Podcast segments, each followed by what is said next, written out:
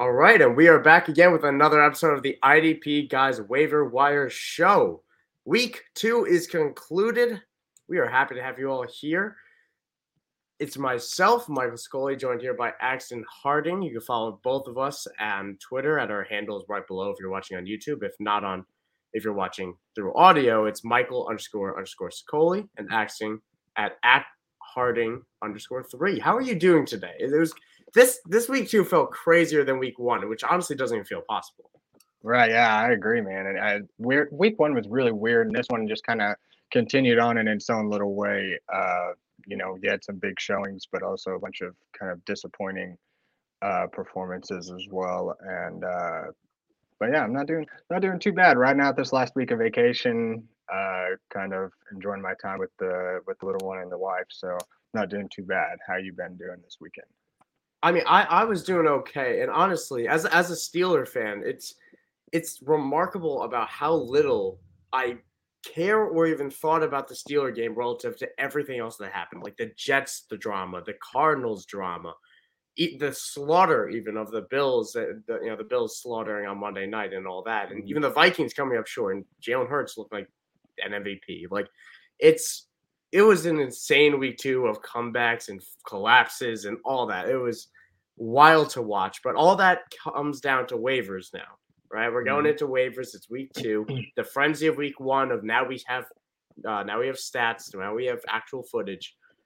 Now we have week two. We got two weeks of it. It's a little bit more and just as important. So we're going to go through the defense first, as just as we did last week, and then we're going to go to offense, take some questions. If you have any questions, be sure to comment them down below. We'll try to get to them at the end of either defense or offense, depending on what you comment. Um, and we already have a few in the chamber, so let's just let's just jump right into it. Actually, what's your number? What's your number one defensive lineman for week week three? I guess now.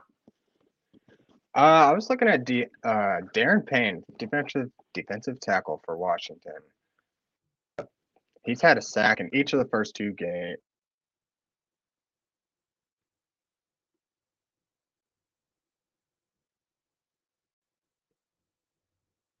Actually, can uh can we hear you?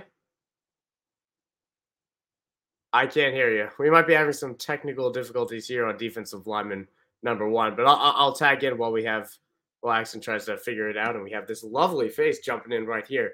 Daron Payne, defensive tackle, uh, Alabama prospect uh, from a few years back now. He's always been a good player, and he's always been flashing at getting to the ball.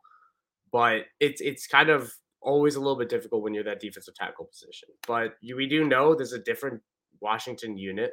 There's a Washington unit that had, you know, it doesn't have Chase Young anymore. They have Montez Sweat working the sides, and they're utilizing their linebackers a little bit more than they had in recent years with Jamin Davis.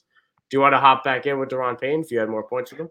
Yeah, yeah. Sorry about that. I got a call and threw me out of the threw me out of the stream. So yeah, uh, I I think where I left off, he Daron Payne or Daron Payne had a sack in each of his first two games this year and a couple of passes deflected, so he's staying involved on that line. And uh, with seven tackles last week, four being solo and three assists, that that's a pretty high tackle uh, tackle game for a defensive lineman. That's what you like to see with those guys that are uh, on the front line and involved. Uh, he also has favorable matchups coming up in weeks four through six, even through week eight. Uh, all teams that have given up two to five sacks a game, giving him prime opportunity to get to, to get to the quarterback. The only uh, exception with that would be the Cowboys and Cooper Rush, who's really only been on the field uh, as a starter for a game. Uh, he only got sacked once last week, but uh, nonetheless, still an encouraging matchup uh, coming down the line. And I say, that's going for the next six weeks. He's gonna have he's gonna have plenty of opportunity.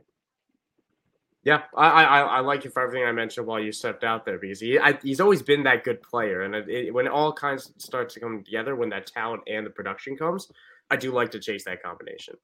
Uh, thank you for the question, Casey. We're going to get to that at the end of the defensive section, so I don't want you to make doubt you. We we are not overlooking that. I just want to make sure you know that. Uh, second defensive lineman pickup. We're going to double up a defensive tackle this week, and it's going to be Chris Jones. Chris Jones of the of the Kansas City Chiefs might be on your wire because he is a defensive tackle. If he wasn't, you know, he might not be because he is always been that freaking guy. He's he's just that good. He's always been a dominating pass rusher at defensive tackle, and with Karlaftis pressuring from the edge, as well as you know the the general pressure that Spagnuolo's defense kind of brings together at uh, at cornerback, especially with a cornerback we're going to talk to about in a little bit, a guy L'Jarius Sneed, just to spoil a little bit.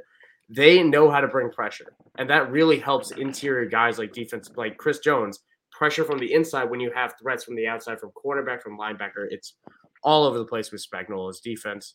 He racked up two sacks on Thursday Night Football against Justin Herbert. He faces Tom Brady next week with that struggling Buccaneers line. I think he's a very good play. You know that that's worth throwing a few bucks on. Any any thoughts on Chris Jones, Axel? Being a, being a Chiefs fans, I, I kind of like that combination of Karlaftis on the outside and Chris Jones on the inside because Chris, Chris Jones has always been in there making quarterbacks uh, nervous, you know, on a week in and week out basis, and to have Karlaftis coming out and you know, like keeping that pressure on them in their blind spot and just kind of always they they got to watch from about every direction with this line. You know what I mean? And it seems like even with uh, the t- with the league's premier offenses, they can still uh, manage to conjure up some sort of uh, scheme and get the job done and still get two tack or two sacks on Justin Herbert. So I, I like I kind of he's more of like a stash for me, you know, just kind of see how how if it, if they can continue this level of play. I don't know that I would immediately throw him into a starting lineup, but with one more week of kind of the same and similar production where these guys are really getting involved and uh you know getting hits on the quarterback, passes deflected, and things like that, I I wouldn't. I'd say as soon as week four, I'd, he'd be in my starting lineup. Last week we recommended George Karlaftis, who still got those snaps, still got those pressures, but didn't get to the quarterback. So that was a bit of a miss for this week. But obviously, Kwity Paye came through. Big day for Kwity Paye, as it always is, because he's a good player. Dominique Robinson was our third name. He did not exactly pan out because he didn't see the jump and snap. So that was something we noted if you tuned in, was that he hovered around that 40% and he exceeded his expectations. He kind of did the same exact thing this week, around 54% of snaps, and still got to the quarterback, still logged pressures. But without the snaps, you know you you have such a small margin of error with guys like mm-hmm. Karlaftis where they can both are getting pressures, but one of them's on the field with a higher chance of getting it, getting you know making those plays actually happen. So uh, I, I I'm I'm willing to cut bait on Dominique Robinson. It was a hopeful type of thing until we see the snaps go up. I think George Karlaftis I'm willing to afford one more week at. Uh, at we're gonna we gotta let's see let's move on to linebackers the meat of the IDP position. Last week, we recommended uh, Kamu Grugier-Hill, who had a shockingly bad game, honestly, and I, I do expect a full bounce back for him. Uh, Frankie Luvu, who was probably a number one pickup, who had yet again another huge day and avoided the kind of the mistakes that he made last week. So he might be a true season long asset. Hope you guys listened and picked him up last week. And Nicholas Morrow, who still logged a lot of snaps, didn't exactly come through with the strongest day, if I if I remember right. He had um, like eleven tackles. okay, well then I'm completely bad. wrong and I'm misremembering. Yeah, he did have eleven tackles, tackle for a loss, and played 100 percent of snaps yet again. So that's there we go. Love to that, see that. that. That's love to see that out of your linebackers. It's a, it's a very strong hit right there on the waiver. But let's move on to this one at the at the top of it before we get into one of these names. I'll let you go first, Axton. But just the names that you should not have on your wire. They might be for whatever reason, but uh, Divine Deablo, don't. We said pick him up last week. Push up, like pick him up.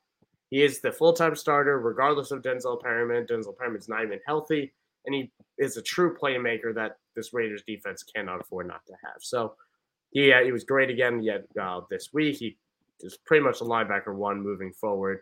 And uh, Cody Barton should be a strong linebacker too. Played 96% of snaps this week. He's just going to have that valuable Seahawks role that we want. It's it, I, I do see a world that this fades throughout the season because Cody Barton's on an expiring contract and Seattle's season is not going to last too long. I can see them trying to work in younger guys, guys that have a future for them. But in the meantime, and for the next four plus weeks, Cody Barton is going to be a pretty strong, uh, pretty reliable a, a, reliable guy that you can't start based on the workload he has. But as for week three, guys that actually are probably available on your wire, you want to take it away? Yeah, absolutely. First up, we got Zaven Collins uh, for the Arizona Cardinals. He missed, unfortunately, missed about six tackles this week, which is not great. But it's also encouraging to know that the opportunity was there. You know, had he gotten those six tackles, his performance would have been a, a much better. You know, and it's not like uh, he's just not being he's not involved and he's not getting the opportunities. Uh, so uh, he can easily make a turnaround next week. What is encouraging is the fact that he did play every single snap. He's on the field every defensive snap 100% of the time, and he's done that for the first two games, both week one and week two. So moving forward, you know, yes, a little bit of a setback. I would expect him to bounce back next week. If uh, he's sitting on your waiver wire, I'd go out and throw, you know, throw a few bucks at him and pick him up because he is going to be, he's going to be someone that's going to give you a, a, a, nice floor on your on your IDP side. Yep, completely agree, and I really do like that pick because it just it it, it fits perfectly what the Cardinals need to do, and it's got to stop the run. It's what they did last year. And the weird thing is with Isaiah Simmons, who played 61 snaps last week and all of a sudden played 15 this week. Regardless, Zaven Collins still got 96% snaps last week, 100% this week. They kind of they're there. It's a thin linebacker group since they let Jordan Hicks walk on to Minnesota. Zaven Collins has a good opportunity this year, regardless of how the Cardinals play. And he has every incentive to be out there. You know, he's a first round pick for them. They want him to succeed with this regime. So all that kind of helps to make him a really good pickup. I'll throw out another name, and it's after the Willie Gay suspension. Leo Chenal, rookie, big boy at 255 pounds, is going to be taking over for Willie Gay, who was suspended for four games with a, I don't quite know what he was exactly charged with. He did a few bad things. I'm not going to get into it, but the bottom line is that he's not going to be out there for the next four weeks, pending a, maybe an appeal that I haven't seen. All that all that means is that Leo Chenal, their rookie, their I believe second round pick, is going to have every opportunity to fill in for a Chiefs team that likes to rotate their players. Like I said before, like we say every week, we want Nick Bolton to get 100% of snaps, but he doesn't because they rotate their linebackers. And Willie Gay got 92% of snaps last week. He put up 11 tackles. He had two tackles for a loss. He put up a QB hit because, again, the Chiefs use their linebackers in such innovative ways. Leo Chenal, a big guy, is able to take that exact role because he's the next guy up. He's their guy that they drafted to be the next guy up. So all that pans out for a potential breakout in the short term and someone I really like as a good fill in. If you did just lose Willie Gay, or if you just lost, I, I, I don't know. If you're looking for a replacement on the wire, I think Leo Chenal is someone that your average league might not know, but I think he's a very good play against the Colts this week as well. You know, very run heavy team. I think the Colts have to bounce back in some way from last week. And what that means is more plays, which means more rushing plays because of the Colts, and which means more tackles for Leo Chenal. Yeah, you're exactly right. And with what last week with the Colts, they didn't use Jonathan Taylor a whole lot because they were playing from behind. But with Michael Pittman coming back, I would uh, I would expect them to lean a little bit more heavily uh, on uh, Jonathan Taylor since you know I I think they will put up a little bit more of a fight, so they won't be playing from behind quite so early. and with him running up the gut, he's going to run right into Leo. Exactly. And, uh, you know, he's going to get plenty of opportunity while uh, Willie Gay's out. Uh, the third linebacker we got on our list here is uh, Malcolm Rodriguez. Uh, he played 46 snaps in week one and 54 in week two, so he's getting a lot, a lot of usage and a lot of opportunity. Uh, and there's really no dominant, just heads above the rest linebacker in Detroit. You know, we, I think we mentioned Anzalone last week, and he he it, it's just kind of the best that they got. You know, he he's he's out there and he's involved, but he's not just out here taking opportunities away from everybody else. He's, he's so really I see. I, it's really not good. He's just he's just present a lot, right? Yeah. So your Malcolm Rodriguez as a rookie coming in is it looks like he's going to be able to carve carve out uh, somewhat of a role in Detroit, and if he keeps up uh, this level of production with 14 tackles through the first two weeks, uh, I could see him really uh, you know, making a nice player out of himself early on this season. and especially with the efficiency uh, that he's kind of had with the snaps that he's been given, I don't see why he wouldn't get any more opportunity or why he wouldn't get more opportunities. So I wouldn't, uh, for me, it'd be kind of more of like a stash and see if you have, uh, if you have the room on your bench or something, you want to add a little bit of depth. Uh, he would definitely be one that could uh, possibly find his way into your into your starting lineups down the road. But I don't know that I would throw him in into the fire quite yet. I did actually bet on Alex Anzalone getting his over on tackles this week, which is five and a half, and that hit. Good on, good on that guy. So he's in my good graces right now. Uh, I, I, I do think he's kind of entrenched in that starting job for a bit, but I mean they need they don't have anyone next to him, and a lot of teams do use those two linebacker sets and have two linebackers be very relevant. So I think it comes down to how much we see Tracy Walker come in the box and things like that. Um, but definitely someone I like stashing for sure. Uh, so that's our linebackers. That's that's what we got for this uh, for this section of the show for linebackers. Uh, what I quickly bring up, good old Marco coming in for. I appreciate jumping in for two weeks in a row now. That he's going to pick up Deablo because he's still in this league. That's why we bring it up because there are leagues that the superstars, the studs, the guy that is Deablo now, and probably was before the season. We were talking about him as a sleeper in a lot of different articles. I know. Um, you know, sometimes they sometimes they slip through, and that's why we bring him up just to reiterate in case he is, you know, he maybe just check your wire, you know, just in case. Mm-hmm. Uh, exactly. Yeah, you can't because uh, every league's different, and some, you know, some some leagues where this this guy might be a little more obvious. It's always good to we try to throw out those names that that may not, you know, that you may not think about or that may not be as obvious in certain leagues, and just to kind of make sure you know cover your bases. If he's out there, go ahead and snatch him. Absolutely. Absolutely. Let's move on to defensive backs. Last week we had Nick Cross, which was my big name, and won't lie, really disappointing week two usage. Uh, went from 100% snaps and went from all those box snaps all of a sudden being in a three way timeshare. And maybe that's why the Colts got obliterated and embarrassed Frank Reich. Maybe that's that's why you you took your your your player off the field, but that's neither here nor there. Um, you know, with defensive back being as deep as is, it's tough it's tough because the usage was really bad for him. But somebody that wasn't, and we hit on our next two picks in a big way, I think. Uh, Talanoa Hufanga is the reason why Fred Warner is not doing anything right now. Because that man is balling out, looking like Troy Polamalu out there, intercept or almost interceptions called back, but just huge tackle plays. He seems to be everywhere on the team or everyone on the game. And I believe he's actually trained with Troy Polamalu. I, I was reading about that as well. Um, I don't know the the hair runs in the safety generation. Say, he's guess, got but, the he's got yeah, the hair. But it, I mean, he was unbelievable last week. So I hope you know again another name. Check your wire because he's looking like a, a must start type of player for the for the 49ers and for your IDP lineups. And the last name was Josh Jones, the guy who's filling in for Jamal Adams, who played a lot of snaps and was pretty good and was a will be a reliable starter. He ha- faces the same variable that we said about Cody Barton before about Maybe the Seahawks are working in the younger guys who are under contract beyond this year. But in the time being, Josh Jones is a is a reliable guy. Low, I think he's a low upside, but uh, high. I, or what's it, I, I think he could have a decent ceiling against in Seattle, where there's going to be a lot of plays running against him. I do like Josh Jones still. Uh, but defensive backs. So uh, kick us off for week three, Axton. Uh, first, we got Julian Love, a safety for the New York Giants uh, according to John Macri via Twitter, he's lined up as an off-ball linebacker uh, for about 62% of his snaps this last week, which is actually very encouraging uh, considering your DBs are when they like when they get involved and get in the middle of the field and they're able to make all those plays. You'd love to see that.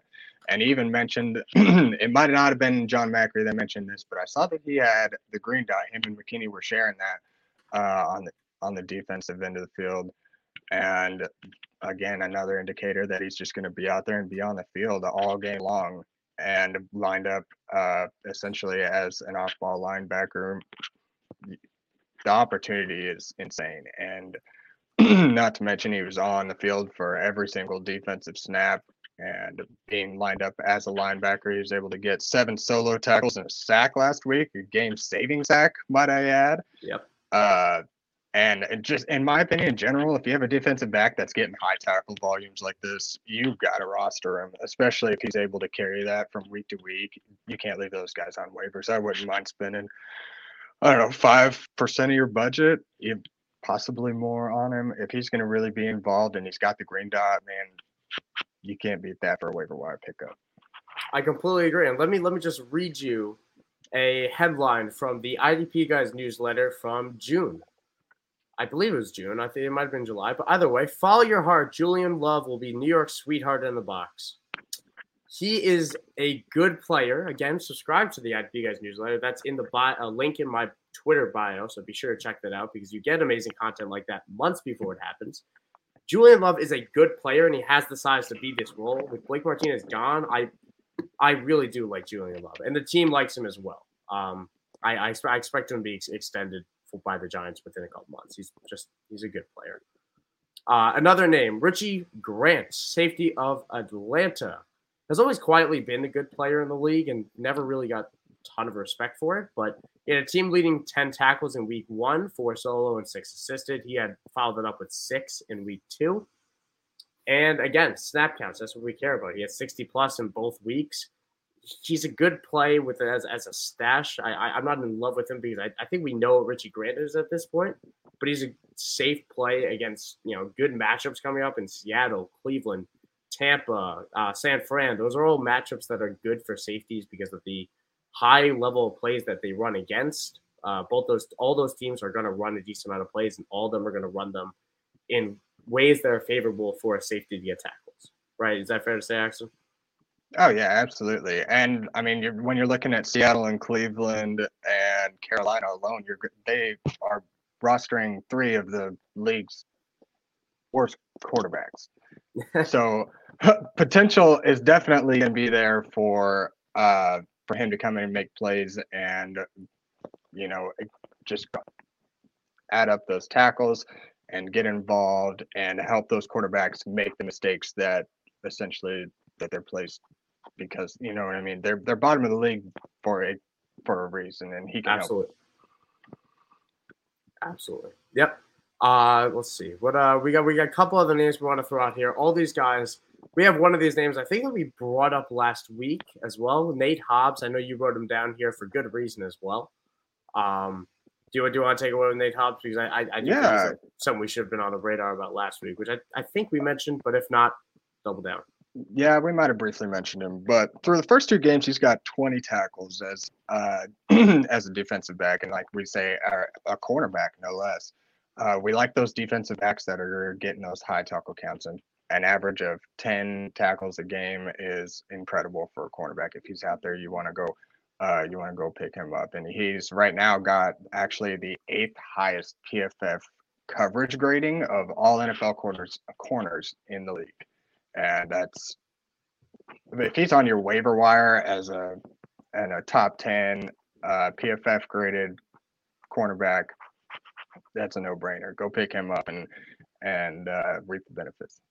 Yeah, the good thing with tackling cornerbacks like that, especially when they have the PFF grade, obviously PFF grade is not getting you points, but it keeps him on the field because he's playing well, and that's just as mm-hmm. important as you know as as all these usage stats we're talking about. Uh, another name I want to bring up was Roger McCreary. I'm sure a bunch of people would know to him on Monday night because he ripped off four tackles on that opening drive, finished with 11, and I've been debating with myself for a while of whether this is a flash in the pan uh, for he's he's uh, he's their rookie. I believe he was their first round pick, if I'm not mistaken, the surprise first round pick. Um, and Roger McCreary, he had four tackles in week one, or I, I, don't actually have his week one numbers in front of him, but the more important thing is that he played 98.5% of snaps this week, and he played a lot last week. The Titans, I'll, I'll spoil everyone now that this season is dust for the Titans. The Titans are not going to be contending. They have every incentive to keep their young player out there for that 98% role that he was pretty good in. And they really do like him. All reports are suggesting that, as they would with most first round or excuse me, Treylon Burks was their first round pick. Roger Perry must have been their. Uh, let me let me let me let me vet myself on that real quick. Um, accent. Roger yeah, McCreary. Yeah, Roger Roger McCreary. Either way, he, he's he's playing a good usage role for a team that cannot stop another team's offense. And that's something that's valuable to me when there's just going to be so many plays going against him. In cornerback leagues, I, I, I think uh, Roger McCreary is somebody that we should be talking about. I don't think we really care about him too much in defensive back formats. I think he's still going to be a little bit too volatile for that. But cornerback mm-hmm. leagues, I think he's a name that we should absolutely be having on our uh, on our radar. Yep, absolutely. and like I think he actually, if I remember right, he had I think he did have a double digit tackles this last week. So again, as quarterbacks with the high tackle rates, you love those. Uh, the last last mention or last name we wanted to mention was Miles Bryant, the defensive back for New England Patriots. Uh, it seems like he's won the slot job in New England. He posted eight tackles this week and actually saw a jump in his snap count from 53% last week to about 83% this week. He's getting more involved in that Patriots defense. And again, with the high tackle counts, you love to see those defensive backs getting involved and making plays. And he was definitely going to be one for the New England Patriots uh, that they're really going to love to use this year. Yep, and that is our defensive content, but we do have some questions to get to. Uh, let's start with Slick Venom, who's one of our amazing subscribers, who sent it to us before the show. Again, if you're if you do subscribe to the IDP guys, you do get access to our Discord channel. You get prioritized questions. You get to DM us whatever you need to with all of your questions. It's a hell of a deal that you should be definitely checking out.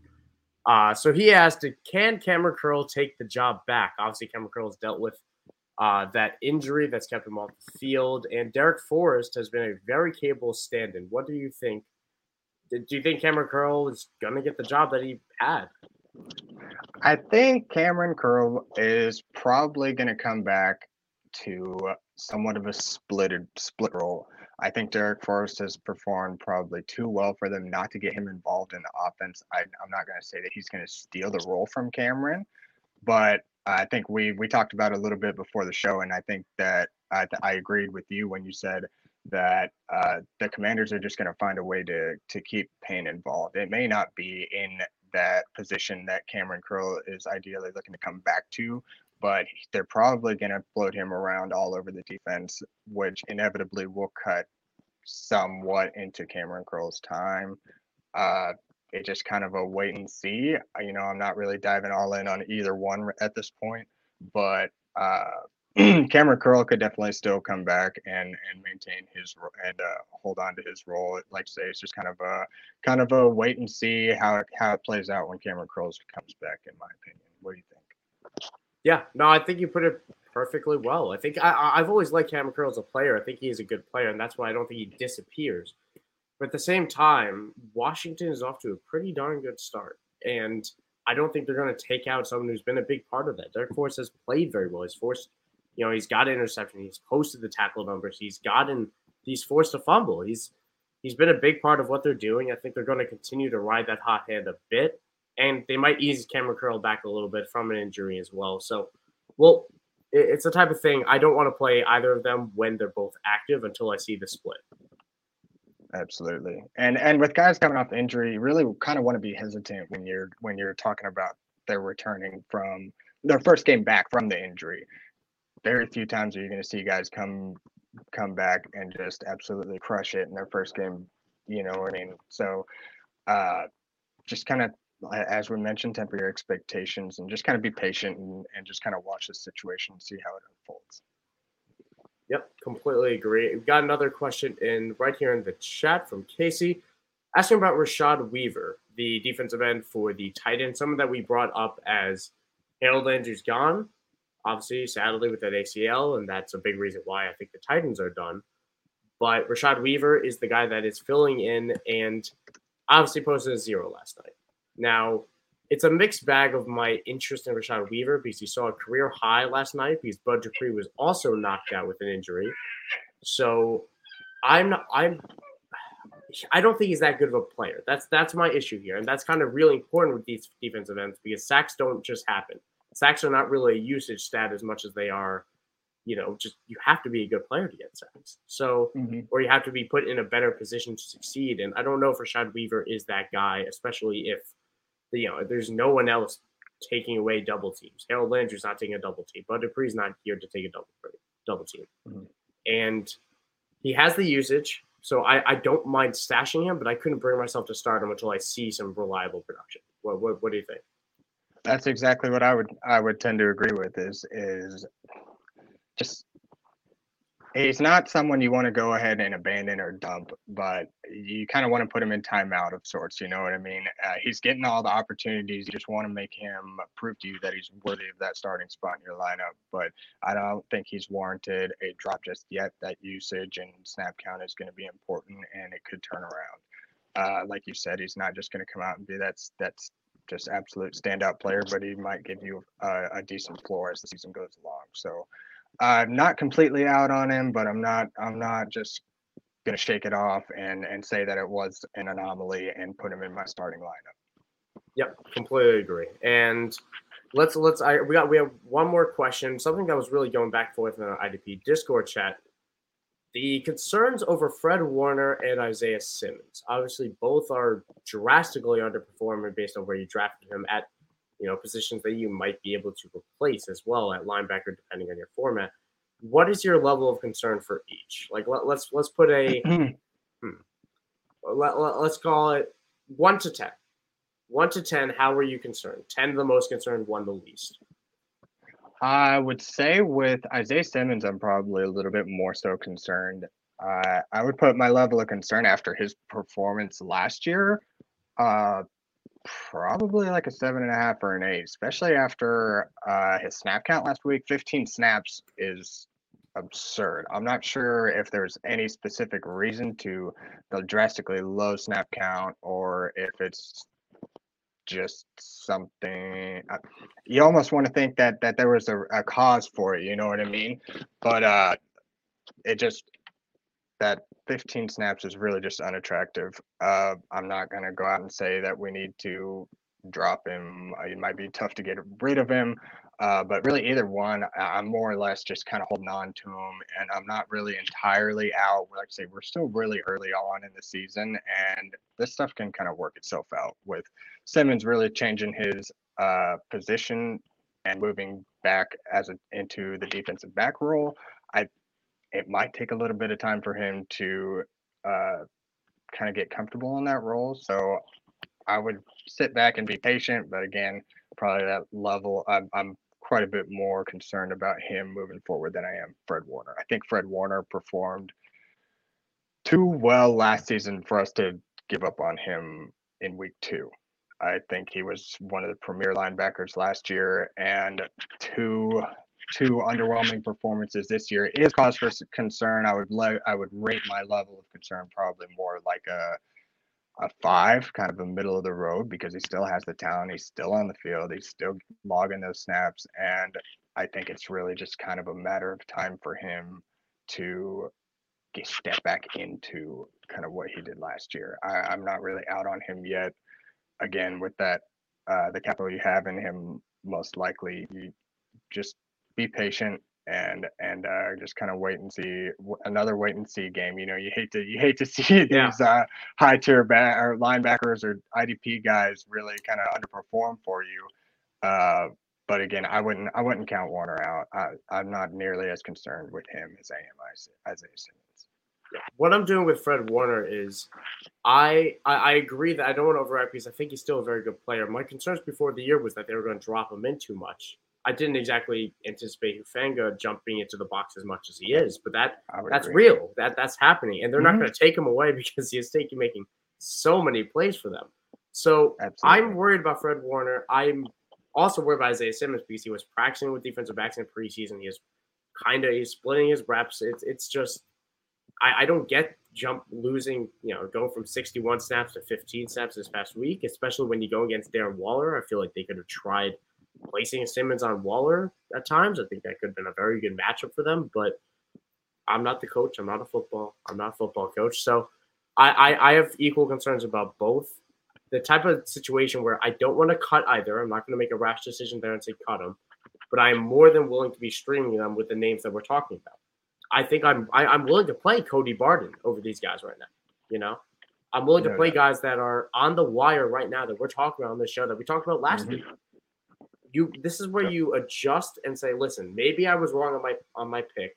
I'm not going to uh, you have to be water. You have to say, listen, I spent this pick. It was great. I drafted Fred Warner high in the league myself, but I'm going to bench him until he shows me something. And if he doesn't mm-hmm. show me something, I'm going to cut him, and he doesn't hurt my active roster. But you know, it, you're you're avoiding that type of risk in a way. It's just you got to be you got to be a little bit level headed with it.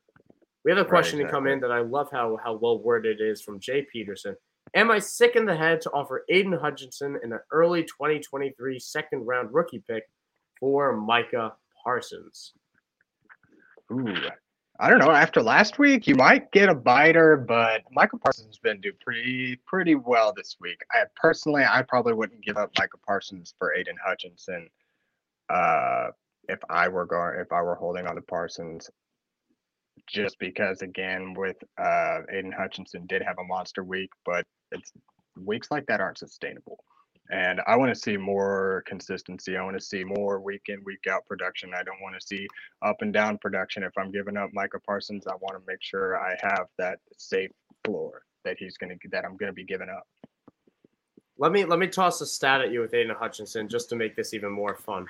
Uh, Aidan Hutchinson, Aidan Hutchinson is the first def- uh, defensive player since 2002 to have a three plus sack game in his first two starts. Just just to throw that out there, and I.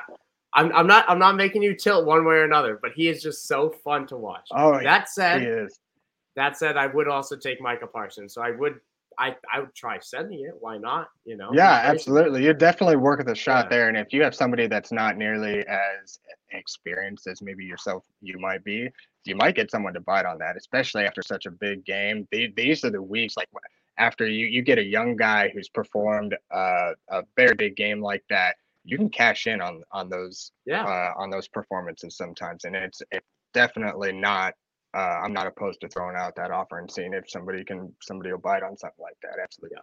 And I, I, I do I don't love obviously moving any 2023 pick, especially one that you think is going to be an early second because I think that's going to be very valuable. But it's all relative to value. So I, mm-hmm. I think this is a deal. I, I would not be surprised if this got accepted personally. Um, so I, I, I would take the Micah Parsons side though. So not second Absolutely. ahead. I say charge forward with the J. Go for it. Yeah. Yeah. All right, that is our defensive side of it. Let's move on to the offensive side of the ball. We got quarterbacks right now. The popular streaming candidate that is quarterback. So last week we had Carson Wentz who popped off yet again. I believe that was more your pick action. So congrats. He is balling out the QB3, I believe, right now. And I had forgiving Matt Ryan, which I wholeheartedly apologize to each and every one of you if you took that advice because Matt Ryan was unwatchably bad and I I was I was wrong for that. I was wrong to suggest a bounce back against the Jaguars defense. They got lit up by Carson Wentz. So I, I give yourself some credit. I think Pittman Pittman got ruled out after yes. we had the show. Pittman was a midweek injury, to be fair. Yes, I, I mm-hmm. will say that, and I'll cut myself some slack there. And also Alec Pierce, I didn't anticipate missing as well, but more so the Pittman midweek. Um, Pittman missing definitely would have taken him off my streamer to begin with, I guess. So uh, number one on the wire. I, I, think it's a pretty obvious name, but go for it. Take it away.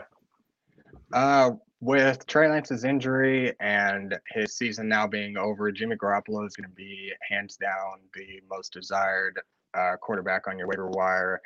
Uh, he was the QB 16 from 2021. I don't see why he shouldn't just pick up kind of right where he left off. He's already got the rapport with his receivers, and he knows how this off how this offense runs. Uh, I would say I think we talked about it before a little bit about a 10% budget bid would be pretty reasonable. I would even you know you could even go up a little bit just kind of depending on on the looks of your team. If you're a little bit more needy don't feel bad for throwing a few extra bucks on him but he's definitely going to be the safest uh safest waiver wire pick at the quarterback position. Yep I, I, I completely agree. And some of that I'm actively going out for in a league where I have both Tannehill and Matt Ryan as my backups. So I need I need another name in there. Jimmy Garoppolo is currently that guy for me. And again, we have to remember that the weapons in San Fran are amazing, and we haven't even seen them with George Kittle yet this year, who should be mm-hmm. back this week, God willing. Hope he's okay. Uh, definitely love Jimmy Garoppolo there. Another name, Jared Goff. Did you anticipate, uh, Axton, that Jared Goff would be a top five fantasy quarterback this season because that's what he is. I did not. Is that where he's sitting right now? Yeah, no, I didn't expect him. I mean, he's got honestly, he's got all the weapons in the world to be a high end, top end quarterback it's just he's just really not much for throwing. You got guys like Derek Carr that throw for 400 yards a game, but they don't always throw touchdowns. Then you got other guys that might throw a lot of touchdowns and not get a whole lot of yardage, and that's kind of where Jared Goff is, was this last week, throwing four touchdowns, but he didn't he hardly broke the 250 yard mark. Uh, I think that considered, I wouldn't expect this every single game. Uh, he's going to be more of anywhere from like a two to three touchdown about 250 yards a game kind of quarterback. Uh, but given a good matchup, I think yeah, I don't, I don't, I think you're going to see a few more of these games throughout the year. I just don't, I don't see him finishing quite quite as high as where he's placed right now. Yes, it, definitely. I, I, I, did, I did have it wrong. He's actually a top ten quarterback, but the concept remains the same with Jared Goff. Mm-hmm. I, I do like the matchup against Minnesota. We've seen this defense get. I, am not, I, I'm not out on Minnesota's defense, but they did just get destroyed by Jalen Hurts last night. Um, they could obviously contain Aaron Rodgers in week one, but Aaron Rodgers with no weapons on kind of a toothless passing attack in a way. Um, so I, I, I think it's a good matchup for Jared Goff with game script that should be in his favor with Minnesota. And the best thing is that you can play him two weeks in a row because he faces Seattle after that. And I'm fine targeting that matchup entirely. So I, I think you get two weeks to play out of Jared Goff. I think it's worth throwing a couple bucks on if you do need a starter. Mm-hmm. Uh, do we? Uh, any other quarterbacks you want to mention, or we can move on to running backs? Uh, we can throw it out there. Uh, with the Tennessee situation we were mentioning, and their season kind of being over, you might keep an eye out on Malik Willis. Uh, seemed like the Titans were kind of giving him some reps in garbage time uh, last night. So, uh, Michael and I were talking before the show, and we mentioned that we wouldn't be surprised if in the next few weeks they start throwing him in there more. And if they know their season's done, why by the end of the season you may see him in there full time. Uh, at this point in time, though, I wouldn't go dropping a lot of uh, a lot of your budget on him. If you've got the room, the roster space in a deeper league or something, you can stash him and just kind of get ahead of the game. Uh, you're not really losing much if you do pick him up on the low for right now. Uh, but if you if you don't have the spot, I just go ahead and leave him on the waivers for now. But just kind of someone to keep an eye on. Yep, because that rushing upside is fantastic. Let's move on to running backs, a very fun position this week because as each each week, Axton, this is going to get a little bit less fun to talk about for running backs. So, uh, obviously, the, the big name initially was James Conner went down. Now, the injury isn't supposed to be super serious. Um, actually, I, I'm, I'm, getting ahead of myself. But uh, last week, we talked about Jeff Wilson, who was the big pickup out of San Francisco that obviously smashed. So, hope you guys won that waiver bid. Uh, we talked about Rex Burkhead, which didn't totally come through. Dameon Pierce took a bigger step this week, but the biggest, biggest, big shout out to Axton here, who went pulled out, pulled out the the wheelbarrow, so to speak, and just pulled out the Jamaal Williams take. And honestly, Jamaal Williams, I, I'm loving the usage there. Absolutely, he gets those valuable touches right around the goal line, and for some reason D'Andre Swift will get you about a 50 or 60 yard run just inside the 10, and they like throwing Jamaal Williams in there to punch it in the end zone. So, uh, definitely a, a, kind of a weekly streamer if you're needy at the position. I played him and Scott Fish Bowl this week, and I was fairly happy with this with the results. So, yeah. So let's let, let let's talk about the uh, the actual pickups for this week. Uh, mm-hmm. Eno Benjamin, Darrel Williams, just in case James Conner is not good to go. The injury is not supposed to be serious. I believe it was to his ankle. Now they had a near 50-50 split. You know, Benjamin was splitting in with James Conner, and then all of a sudden the second half, when James Conner got hurt, they threw in Darrel Williams, who got who was more efficient on the ground. You know, Benjamin was slightly better as, a, as a receiving back. All in all, I think we should weigh in that this Cardinals offense is not really that good right now. Yes, they came back and made a 20 point comeback against the Raiders, but it's really it's a sticky situation that both guys that they're eating into each other are not going to be great. And James Conner, who was still suited up on the sideline, just didn't go back in. He's still there, and I do think James Conner is mm. still going to be good to go. So if anyone of your league mates are trying to jump on the Arizona train, I think both of us are kind of leaning towards staying out. If I had to pick one, I'd go Eno because I think he's a better receiving back, but mm-hmm. I'm I'm pretty hands off it entirely. Yeah, I'd have to agree. Eno definitely uh, appeals more in the PPR PPR formats, and I would tend to agree that if I if I if I had to choose between the two, I'd probably go Eno. But uh, all in all, I think I I agree there too that I'm just kind of avoiding that backfield besides uh, James Conner. Yep. Uh, let's touch on every single week. Sadly, we have to talk with the San Francisco 49ers at running back mm-hmm. because, mm-hmm. Like Elijah Mitchell last week, who is now out for two months, we have Tyrion Davis Price, who came in. He got a surprising amount of work. He was still third on snaps behind Jeff Wilson and Kyle Juszczyk, but he did get a decent amount of work, and now he's out for four to six weeks with a high ankle sprain. So if people do want to chase the next man up in San Francisco, which is a relevant role, especially when we keep seeing them go down, you know, hopefully that doesn't happen. But at some point, there's a pattern that it's kind of worth chasing that type of upside. Jordan Mason is probably that guy. I might sound like a broken record on that, but given that he wasn't it this week, could give a glimpse to Marlon Mack, who's on the practice squad right now, who could get elevated. And I wouldn't be surprised if he had a Tyler Allgeier type of workload from this past week kind of low value carries, but in the right matchup, it could work. I also would be surprised if they brought someone in because they just keep on losing. Uh, they just keep on losing uh, people. Yeah. But um, yeah, Absolutely. and uh, and those yeah. those 49ers backs, they get they get their touches too. So if you know you, you find some of these guys getting involved heavily, they're gonna get those. They're gonna get that consistent uh, involvement in the offense, but uh, I think we kind of touched it's pretty well Jeff Wilson's backfield right now until he loses. Yes. So absolutely. Uh, and also last running back we got. Oh, go ahead. Sorry, no, no. I was going to chime in with some unrelated, kind of related uh, breaking news. Just that Mike Evans is going to appeal his suspension, his one-game suspension. Uh, well, the same guy that heard his appeal in 2017, who I think turned it down, is is going to uh, is is going to hear that. Go on, go on with uh, the running back take. That's interesting for sure. Uh, our last our last running back here, we got J.D. McKissic. He's kind of uh, just one of those weekly uh, waiver wire pickups that's always going to be involved in the passing game, and you like those those running backs that uh, catch passes out of the backfield. And yeah, he's not he's not getting a high amount of volume, but uh, when you're getting five to eight catches a game, he he definitely produces when he gets the opportunities. So uh, if you're really needy some weeks, J.D. McKissic would be some someone to to uh, that I wouldn't mind throwing in a flex spot if you really if you really need it. Again, none of these running backs are really uh, sexy picks. And as you mentioned, as we get on to the year, it's really going to get even more murky unless, uh, you know, for some reason we just have a bunch of injuries or backups just come out and shine. But uh, definitely consider JD McKissic if you really need a, a fill in for a week. Yep, and I, I, I, yeah, he's just such a good pass blocker, and he's so valuable to what they want to do on offense that he's always out. Like he's out there. He's he's going to hover around forty percent of snaps. It's never going to jump to hundred, but it's it's a valuable role because when he's out there, he's pass blocking or he's running out for a route. And mm-hmm. when you're really going scrappy at running back, when you're going zero RB at running back, you lost Elijah Mitchell. You didn't get Jeff Wilson. JD McKissic's probably there for you. You could play him in a pinch. Uh, is there that that that's what we got for running back because that's more than enough, honestly. But uh, wide receivers, we have a lot of names here because the names the receivers are important because last week we touched on Curtis Samuel popped off. Zay Jones had a good week.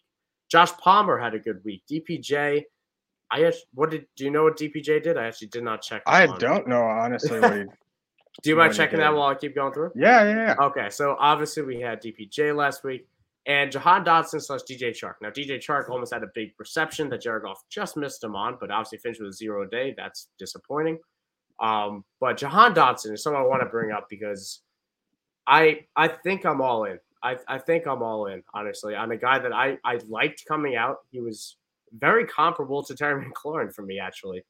Um, and he's only seen 10 targets through the two games. It's five and five.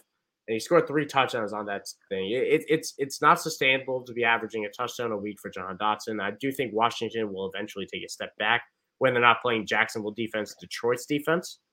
Hmm. But the usage is what I like. He played 99% of snaps this week. The Washington went into a full three wide receiver set for the first time I think I've seen under Ron Rivera. So I, I I I think he's just a playmaker that I really do want to be stashing or play stashing and playing in plus matchups because they want him to be that guy. That's why they took him so high in the matchups. And thank you for the comment there that DPJ did nothing. Um, because yeah, I was just about to say he had yeah. one target, and so that that one that yeah. pick last week didn't quite. Uh, yeah. But it was the Amari no, Cooper I, show last week. Amari Cooper finally came out and got like ten or eleven targets. So that's that just seems kind of how that and, how that and we we acknowledge that. Go. Yeah, we acknowledged that last week as well. Was that I'm I'm interested in DPJ with Deshaun Watson. I'm not interested with DPJ with Jacoby Brissett because you can get these zero point games. He can get 11 mm-hmm. targets and he can only catch five of them like he did in week one, or I think he called less because Jacoby Brissett's terrible. But you know, it, it, the offense is going to run through the ground until, and it probably will still, even with Deshaun Watson. But that's not going to change for the time being. So DPJ is really just a long term stash, which you're not doing in normal redrafts. You're just looking to pick him up later. Uh, but the mm-hmm. picks for week three, Axton, let's let's jump into that. Corey Davis, I'll, I'll let you take it away because because I, I, think we both like this pick. Yeah, Corey Davis, wide receiver for the New York Jets. He uh, has had 14 targets in the last uh, in the first two weeks of the season. In week one, he had six catches for 77 yards, which is I mean high volume, double digit targets. You like to see him have he's consistently involved in this offense.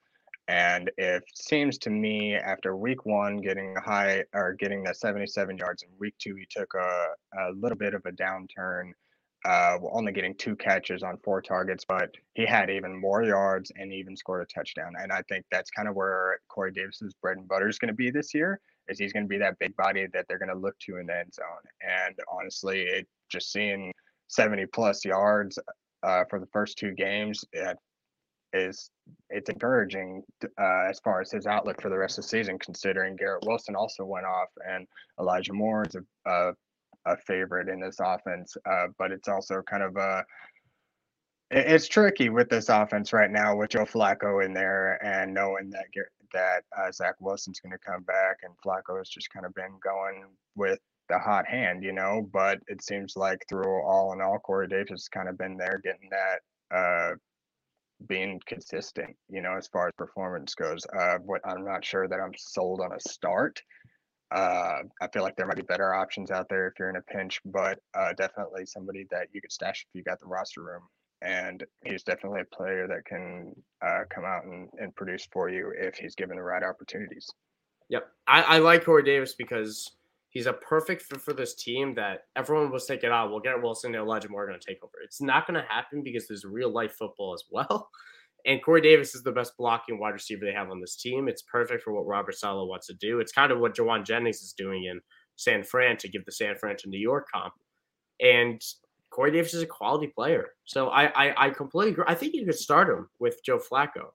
I want to wait and see with Zach Wilson because I still have my questions about him. But really my, my big takeaway from from the Jets is that the sky is the limit. It, it, like the, the team's ready. If Zach Wilson is that guy, the ceiling is really high for everyone involved. Like Miami levels high. I really do believe that the coaching staff is in mm-hmm. place. The offensive line is still not great, but it's better. Um, but they should get Duane Brown eventually. They should get an upgraded quarterback. Tyler Conklin's a better tight end they had last year, and all that. We all, we've been through it all season, but I really the Jets are on the right track. Uh, let's Absolutely. talk. Let's talk about this second name, Noah Brown. Now, I, I I love that you put this one down because I I've always been a, a deep down fan of Noah Brown. I think he's been a good player. He's someone who's hung around on this Cowboys roster for a few years now. Um, and he saw 14 targets in the first two weeks. Again, we talk about how targets are earned; they're not given. And these have been tough matchups. You know, uh, the Cowboys have played oh my goodness, I'm having a blank right now. Obviously, they they played the uh they played help me. They played the Bengals in week two, obviously, and week one they played um they they were shellacked. um the Bucs. They played the Bucs, Bucs, yep, and then yep. the Bucs and Bengals. Um the Bengals mm-hmm. defense has been somewhat seedy, but it's still it's supposed to be a better unit than what we we saw. The Bucs unit have been Bucs is a great defense.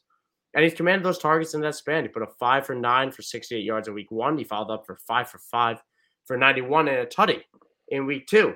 So that's that that's all great. And I do project a step back for the Cowboys. I don't think they're gonna be winning games with Cooper Rush too much. Um, and I do project Michael Gallup to come back. So that's kind of the interesting thing here is I, I like Noah Brown. I do think Michael Gallup will be eased back into this offense. He won't be jumping into an 80% snaps. So mm-hmm. what are you what are you willing to put down on Noah Brown for your fab budget? Because I, I I want him in my dynasty circles. I'm not looking him in a redraft yet. Right. Yeah, exactly.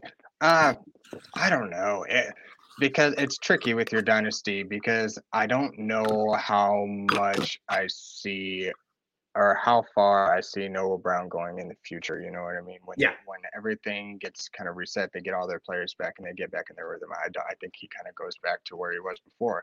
Uh, but with Cooper Rush uh, at quarterback and this offense is kind of just scrambling to get any kind of consistency going. Uh, at least while Cooper Rush is in there, I, I really like him for a streamer. Honestly, he seems to seems to be that reliable uh, wideout for him, and even Dak uh, from week one for this offense. And like you said, you mentioned Michael Gallup coming back from an ACL tear. Uh, again, like you mentioned, he's probably just going to be eased back in. He might have been making strides in in the pre or in practice and whatnot, but I don't. Uh, Michael Gallup's just not going to come in and just take over the show right out of the gate. Coming off of an coming off an injury like that, I, am really tempering my expectations with uh, that kind of return, and especially in a struggling offense. Yep, let's move on to tight ends. Last week, this was a string of hits over here, which is happy for me to see. Gerald Everett was a good play. Obviously, he had the he had the bum play where he didn't run the flat route right and he was gassed, which was just unfortunate, but still was a decent streamer this week. Logan Thomas got himself that touchdown, had a good week.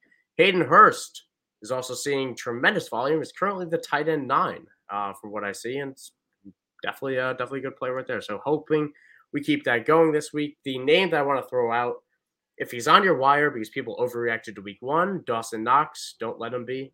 Pick him up. He's still on the field. He's still running routes. He's that close to a touchdown. And then Stefon Diggs went over and stole it from him. But I'm not bitter, I swear. So let's get into the tight ends. Juwan Johnson. Um, I, I could have mentioned him last week because I've been picking him up on the wires everywhere.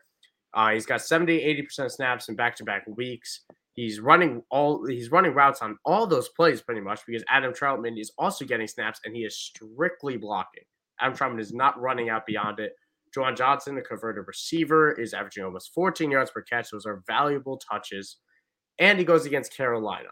So Carolina has not allowed a ton to the tight end so far this season. Obviously, we have a very small sample size to do that off of. But I think the Saints can bounce back and put up a decent amount of points and get in the red zone, which unlike they did this week, where Juwan Johnson has been got he's got the volume, he's got the receiving work so far. He just hasn't got the touchdown. And I think that could change this week against Carolina. Yeah, absolutely. I mean, the the volume is the most encouraging part because if you know somebody's getting the ball often, you know that the touchdowns are inevitably going to come.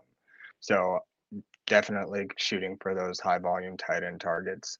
Uh, I'd say in addition to Juwan, we'd still like Everett coming off the what coming off waivers. Uh, your uh, Logan Thomas for Washington, he seems to be a favorite in the red zone. Uh, he's going to be peppered with touchdowns throughout the season. Hurst, I think he's only going to get better as the year goes. uh, Njoku is kind of someone to keep an eye on. I, am personally more in on on Njoku more so when uh, Watson returns. So later on in the year, I think he becomes a, a more valuable candidate. Uh, for now, we really don't. Yeah. I, am not even. I'm not going to touch him for now, honestly. Yeah, I, I think it's a desperation play. If God, but man, George Kittle doesn't play again, and I, would still play Juwan Johnson over him, and Juwan Johnson mm-hmm. is a definitely on your wire right now. Um, so. Mm-hmm you probably don't need to Absolutely. dig deeper for David Njoku, but he does play on Thursday, uh, which is a short week for Harrison Bryant to come back. He got kind of nicked up. He was an estimated did not practice on Monday, which they didn't actually practice because it's a short week and it's a day after they played a football game. So we'll see how he practices on Tuesday. But the more routes for David Njoku, the better. Um, and he, he saw five targets last week. I think they can beat the Steelers. The Steelers like to get mossed by the tight end. So it's it's it's there there is upside there that I think he could be a fine start. I would still play Everett, Logan Thomas, Hayden Hurst, Juwan Johnson over him though. So you hmm. probably don't need to dig that deep. Right. All right. Absolutely. Let let's let's let's jump into a few questions because we have a few, and then we're gonna wrap this up. Obviously, go long this week, but we'd like to go as long as we need to to get you guys the information you need. Antonio Gibson, Dalvin Cook, and Deebo for Ja'Marr Chase, Keenan Allen, and James Robinson in a full PPR league. What side are you taking? Ja'Marr Chase, Keenan Allen, James Robinson, Gibson, Dalvin Cook, and Deebo. Uh, I think I like the Gibson side personally. Uh, I know that Ja'Marr Chase has got uh, insane talent. Keenan Allen's going to give you 10 targets plus a game. James Robinson's just coming out and balling. Uh, but I'm not out on Dalvin Cook yet. Deebo Samuel is a favorite target of Jimmy Garoppolo for the rest of the season. He is going to just absolutely ball out with Elijah Mitchell uh, out. He's got those rushing incentives. I think Deebo is going to be a lot more involved, and I think Dalvin Cook also has better days ahead of him. Minnesota yep. just didn't play that great last night and for the first couple of weeks, but I'm really not out on him. Uh, same thing with Antonio Gibson. I, have liked Antonio Gibson. I know there's been a lot of, of hate on him with Brian Robinson being there, uh, but I think he's just he's just too good to fade uh, completely out of that offense. He was a top 11 to 13 running back for his first two seasons in the league. You're not just going to dump off a top 15 running back for a third round rookie pick. I, am not saying that Brian Robinson isn't going to get involved and get his own workload, but I think that they're going to find a way to still keep yep. Gibson relevant. And I think the, the the big thing here, I, I would also take the Dalvin Cook side because I, the usage there, I'm still very in on Dalvin Cook as well. Trendy Gibson has been more involved than I thought he would. Uh, but the biggest thing here is Deebo, where this is Deebo with Jimmy Garoppolo now, where we like the Trey Lance variable, sadly, it's gone. And that's good for Jimmy Garoppolo, or that's good for Deebo, because we know what Jimmy Garoppolo and Deebo are, which is fantastic for fantasy. So, and, and I, I, also don't want to mess around with Keenan Allen coming on a, a, hamstring injury when we talk about the equivalent talents. It's just the variables in between. So I, I would mm-hmm. take the Dalvin Cook side personally. Uh, one more question, or another question coming, coming from Marco. Uh, what should you hold on to Danny Gray in Dynasty? I am facing that question myself in one of my leagues, uh, in the Creator League. Actually, asked him, and oh, really? The league is not deep enough for me to hold him. So he he finally got active this week. He was a healthy scratch week one, played three snaps, and I think he saw two targets on those three snaps for the record. So good good for him mm-hmm. there. They tried to get him the ball. It I I need to be. He needs your your dynasty league needs to be deep enough. Like uh, that's a very general answer, so I'll give you a number. Like I think if you have an 18 person bench, I could play him. If I'm at 15, I think that's the cutoff for me. And it always comes down to who you have available. And waiver wires are very shoddy, but I'll, I'll bring up a name. Cole Beasley right now is going to be a hot pickup as well. We should have mentioned him at the wide receiver part. Absolutely, uh, yeah. Now, now signing with the Bucs will be elevated. Uh, I would pick up Cole Beasley over Danny Gray, uh, regardless of age, because he has that upside. And while we should have probably brought him up before, honestly, but Cole Beasley, worth throwing a few bucks on because he could be, you know, he's probably going to be the wide receiver two for the Bucs this week. And I don't know the mm-hmm. role beyond that, but the slot is open while Chris Godwin's out. So I definitely did. Cole Beasley is definitely someone to keep in mind. I would pick him up over Danny Gray, and Cole Beasley's on the wire, and I believe 80% of sleeper leagues right now. Mm-hmm. And Tom Brady loves those uh, Julian Edelman kind mm-hmm. of type wide receivers where he's going to just run slants all over the middle of the field and make it money. You, you can say it, white white slot guys. He throws to the white mm-hmm. slot guys, yeah, pretty yeah. much. Yep. Uh, but yeah, I, am like you on Danny Gray. Uh, it's really only in the deep in your deeper leagues uh, that I'm really trying to roster or hold on to him. Uh, I think there's just too need other options yeah. that have more potential yeah. and upside. I'll, I'll make the contingency that in that league where I'm looking at, I don't have a taxi squad available. So if I have a taxi squad, I'm willing to stash Danny Gray yeah. for yes. next year. And I think that's yeah, a 13 spot bench and you have a three IDP on the bench. I am cutting bait on Danny Gray then because I don't think he's mm-hmm. going to give you a single lick of production this year. And even beyond that, I mean, I wasn't super high on him as a prospect. I imagine most people know him just because he happened to be a day two pick. So mm-hmm. I I 13 uh, 13 spot bench as you bring up right here. I'm I'm cutting bait there. I think you could definitely find better better players on the wire, especially when you bring in IDP in that factor. Mm-hmm. Yep, absolutely. All right. Appreciate the questions from everyone. As always, we're gonna wrap up now because this was a super fun, super fun episode. We're running a little bit long, so thank you guys for tuning in. Again, be sure to follow IDP guys on Twitter. Check out the content on on the website at idpguys.org. And if you're not subscribed, why not? I mean, honestly. So check that out.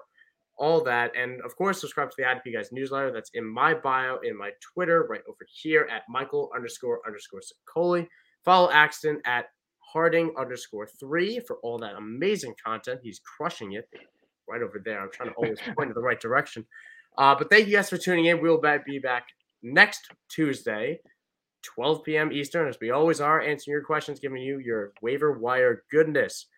Have a good day. Good luck on your waivers. Good luck on your week three matchups. Best of luck, everybody.